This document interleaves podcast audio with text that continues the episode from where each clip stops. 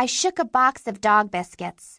The sound never failed to produce the skittering noise of toenails on wood floors, and always resulted in my puppy hurling his whole body, from his long flapping ears to his short stump of a tail, straight at me.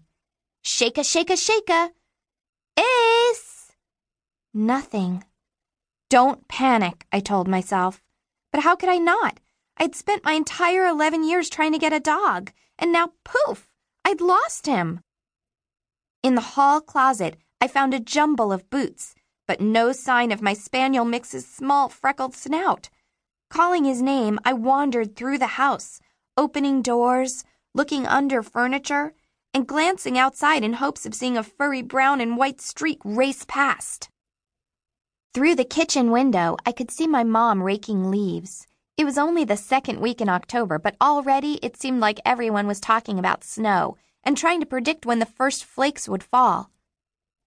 I waved frantically to get her attention, which resulted in her making the just a sec sign, patting the air with one of her gloved hands.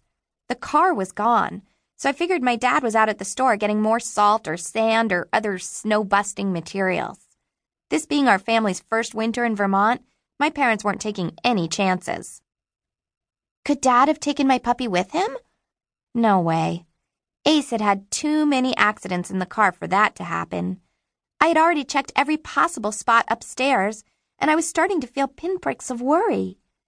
It was strange enough waking up and not finding Ace standing over me, chewing his beloved squeaky toy banana, which I won for him at the Champlain Valley Fair, inches from my nose. But it was truly bizarre not to find him in any of his next favorite spots on my little brother Sam's bed, or on my parents' bed, or in the sunny spot on the bath mat. Ace's own dog bed was empty, but that was no surprise. He seemed to view the fuzzy green rectangle as his mortal enemy, so his only contact with it was full on attack mode, shaking it from side to side until I tried to take it away, at which point the game would change to keep away. There was no way to explain it.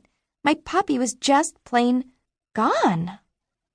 The front door opened, and my mom blew in with a loud, Wow, it's nippy out there.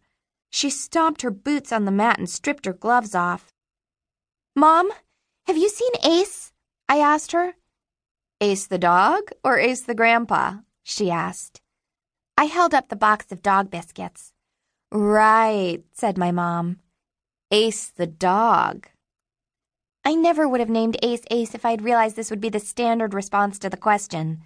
The thing is, when I got Ace the dog, my grandpa, who is, yes, also called Ace, claimed he was going to retire the name. According to him, the nickname Ace represented his old self, the loud, kvetchy, tell you what to doy guy he left behind when he had a heart attack and almost died. The plan was that Ace the dog would be the only Ace. Ace the grandpa would be just plain grandpa.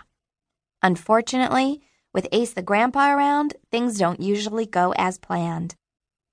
I haven't seen Ace the dog yet this morning, said my mom. Come to think of it, I haven't seen either Ace.